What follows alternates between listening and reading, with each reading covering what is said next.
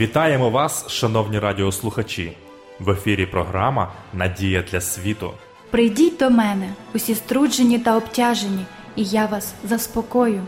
Ісус Христос єдина надія для світу. В цих передачах ми пропонуємо вам тематичне дослідження святого Писання. Ми раді кожній зустрічі з вами. Передачу веде пастор Володимир Гриневич. Дорогі радіослухачі, вітаю вас! Я щиро радий нашій зустрічі в програмі Надія для світу. У наших передачах ми продовжуємо досліджувати серію тем під загальною назвою Джерело істини. Тема нашого сьогоднішнього дослідження святого Писання братерське спілкування. Ісус заснував церкву на землі для того, щоб задовольнити основні запити людської природи, а також для підтримки своїх послідовників. У кожного з нас є особисті потреби. Церква це місце, куди ми приходимо для братського спілкування, а також для того, щоб проявляти турботу один про одного. Святе письмо розповідає про динамічну апостольську церкву, яка закликала чоловіків і жінок до радісного спілкування один з одним, а також з всемогутнім Богом. Апостол Іван у першому посланні в першому розділі написав, що ми бачили і чули чули, проте ми звіщаємо вам, щоби і ви мали спільність із нами, спільність же наша з Отцем і Сином Його Ісусом Христом. А це пишемо вам, щоби повна була ваша радість. Члени першої в історії християнської церкви, об'єднані теплими стосунками з Христом і один з одним, відчували найвищу радість. Вони всі говорили однією мовою, мовою любові. Члени церкви, основаної апостолами Ісуса, були об'єднані між собою однаковим сповіданням віри, любов'ю до Бога і бажанням служити Йому, ділитися євангельською звісткою з іншими людьми. Ці тісні узи спілкування були однією з причин, чому нечисленна, слабка і переслідувана група людей змогла перевернути весь світ і виявити на нього величезний вплив євангельської звістки. Христос сказав: І я побудую церкву свою, і сили адові не переможуть її. Ісус є засновником і наріжним каменем своєї церкви. Коли Ісус утворив церкву, Він обіцяв, що сили адові не переможуть її, і вона витримала випробування часом. У неї усі часи були неймовірні грізні вороги. Проте кров мучеників стала тільки насінням, яке послужило тому, що церква стала ще більше рости. Коли одних християн спалювали на вогнищах і кидали на поживу диким звірам, на їх місце приходили багато інших один з найбільших викликів церкви припав на час, коли вона отримала визнання в якості офіційної релігії Римської імперії. До цього моменту церква успішно розвивалася, проте потім поступово почався занепад. У період темного середньовіччя церква, здавалося, духовно помирала, але Господь завжди зберігав групу вірних і посвячених віруючих, які у важкі і жорстокі часи яскраво яскраво сяяли, подібно до зірок в безхмарну ніч. Апостол Павло порівнює стосунки Христа і його церкви з чоловіком, який дбайливо ставиться до своєї дружини. В посланні до Ефесян написано: бо чоловік голова дружини, як і Христос, голова церкви, сам Спаситель тіла. І як куриться церква Христові, так і дружини своїм чоловікам усьому. Чоловіки любіть своїх дружин, як і Христос полюбив церкву і віддав за неї себе. Церква це сім'я, де кожен встановлює добрі стосунки з іншими членами і робить свій внесок у її процвітання.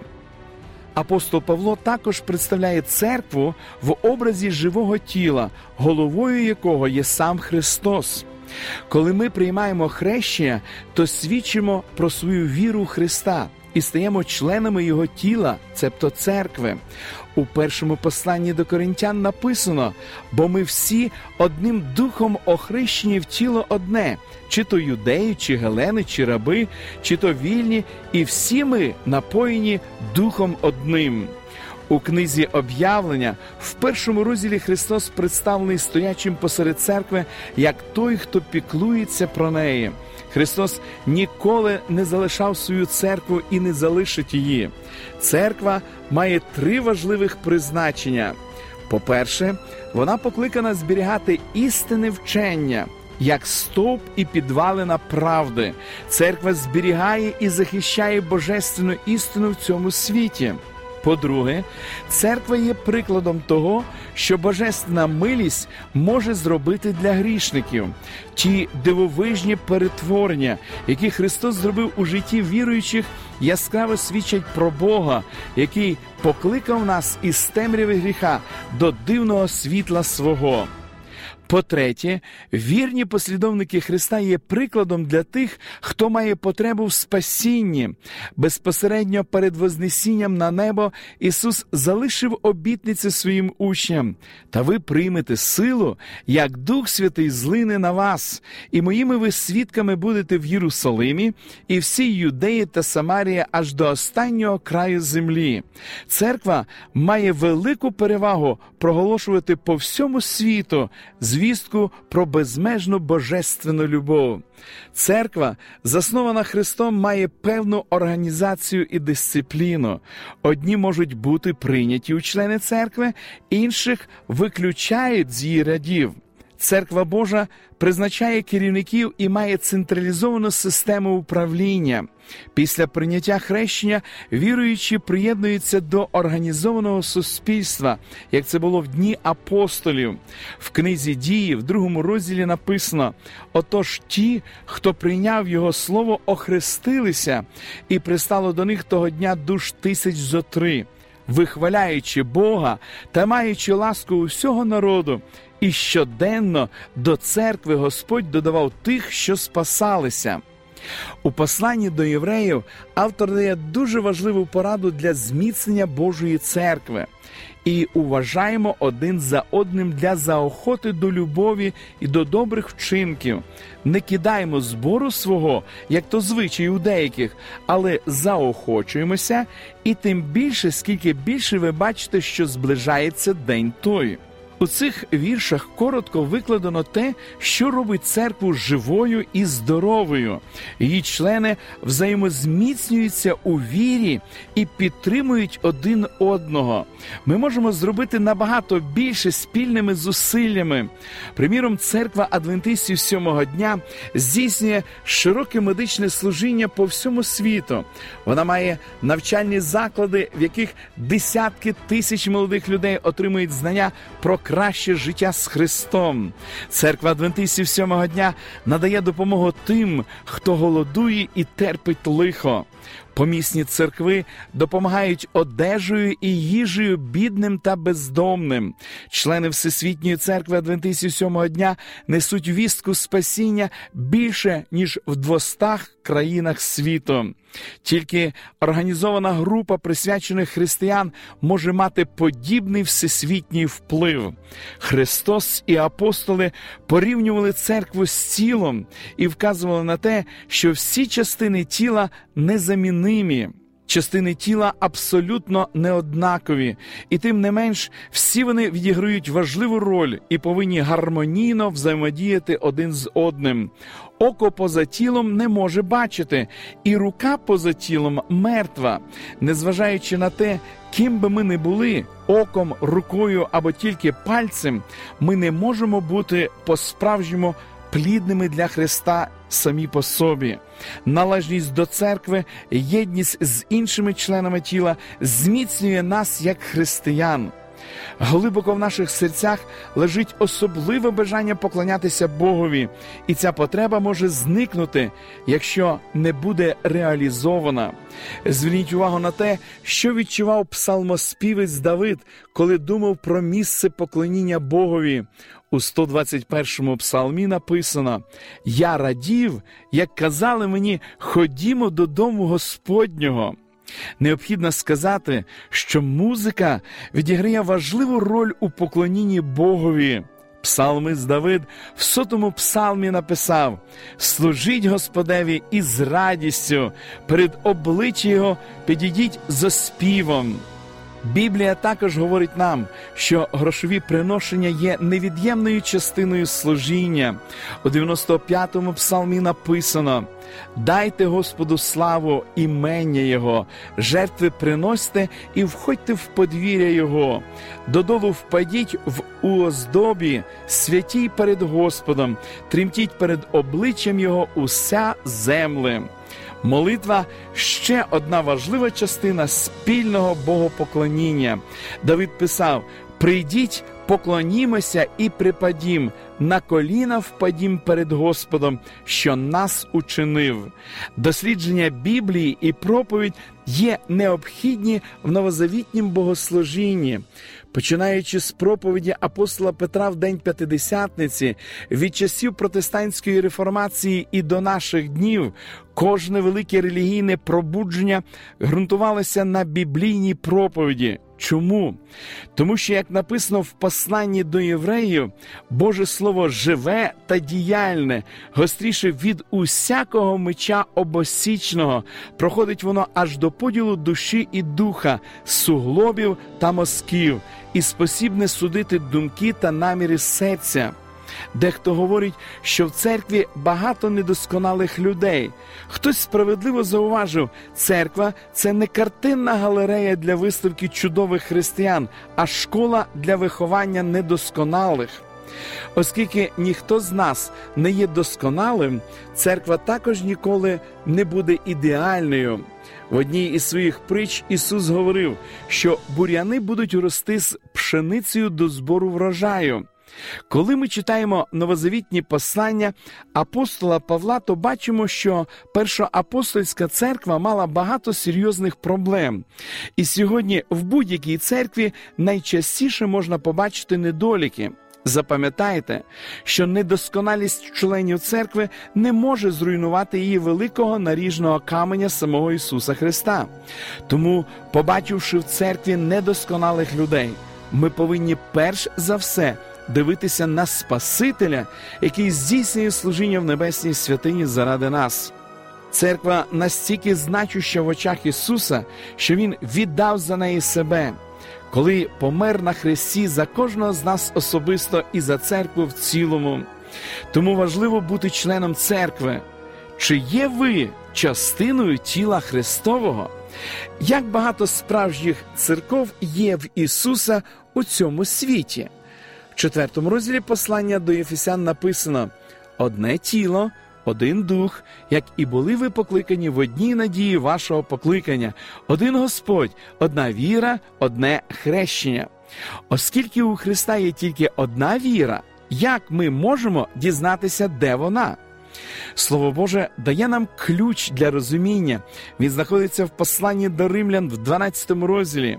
Павло пише: і не стосуйтесь до віку цього, але перемініться від нової вашого розуму, щоби пізнати вам, що то є воля Божа, добро, приємність та досконалість. Коли ви приймете рішення слідувати волі Божій, Він допоможе вам побачити, чи є те чи інше вчення від Бога, чи це тільки людська традиція. Ключовим критерієм в пошуку істинної церкви служить те, чи вірна вона Слову Божому і чи виконує його заповіді. Істинність церкви не визначається тим, чи є вона численною і чи володіє сильною організацією, і наскільки сильний і яскравий у неї керівник. Продовжуючи відкривати для себе нове, притримуйтесь того світла, яке Господь відкрив вам зі сторінок святого письма. Він зробить зрозумілою свою волю для вас. Пам'ятайте, зростаючий християнин це особистість з відкритим серцем і розумом, що сприймає істину, яку Бог відкриває у своєму слові. Сьогодні Ісус запрошує вас приєднатися до Його церкви. Не відкладайте це найважливіше рішення усього вашого життя на завтра. Ми продовжимо дослідження святого Писання в наших подальших передачах. Шановні радіослухачі, запрошую вас відвідати наші богослужіння, які проходять щосуботи у вашому місці з 10 години ранку. Детальну інформацію ви можете дізнатись за номером телефону 0800 30 20 20. А я прощаюсь з вами до наступної зустрічі. До побачення!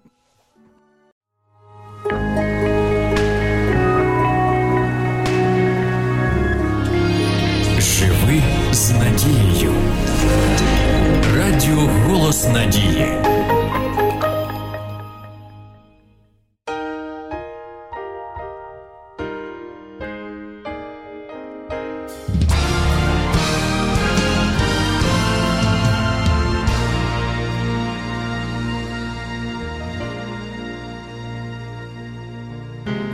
Коли з гріха як блуд.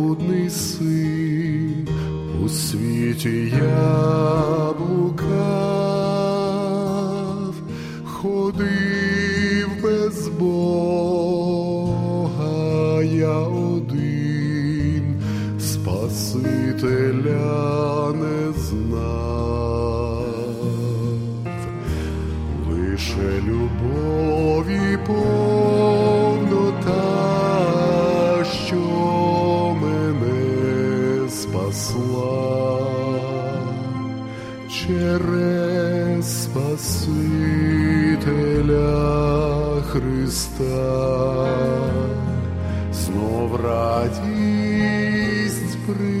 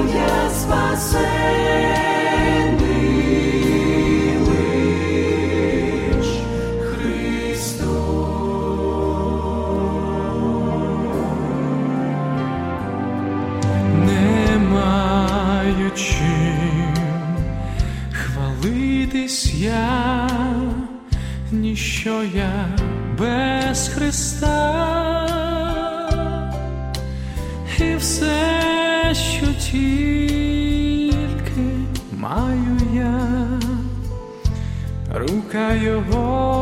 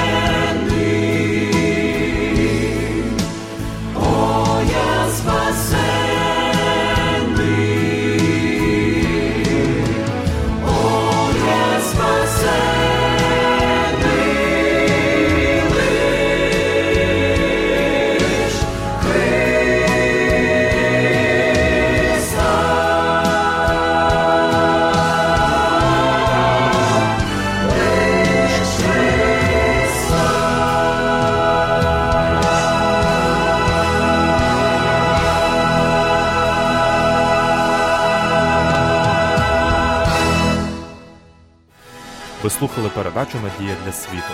Ми будемо раді наступній зустрічі з вами.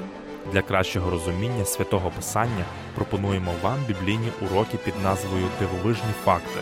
Ви можете отримати їх, зателефонувавши за номером 0800 30 20 20. Нехай благословить вас Бог і наповнить серце надією та миром.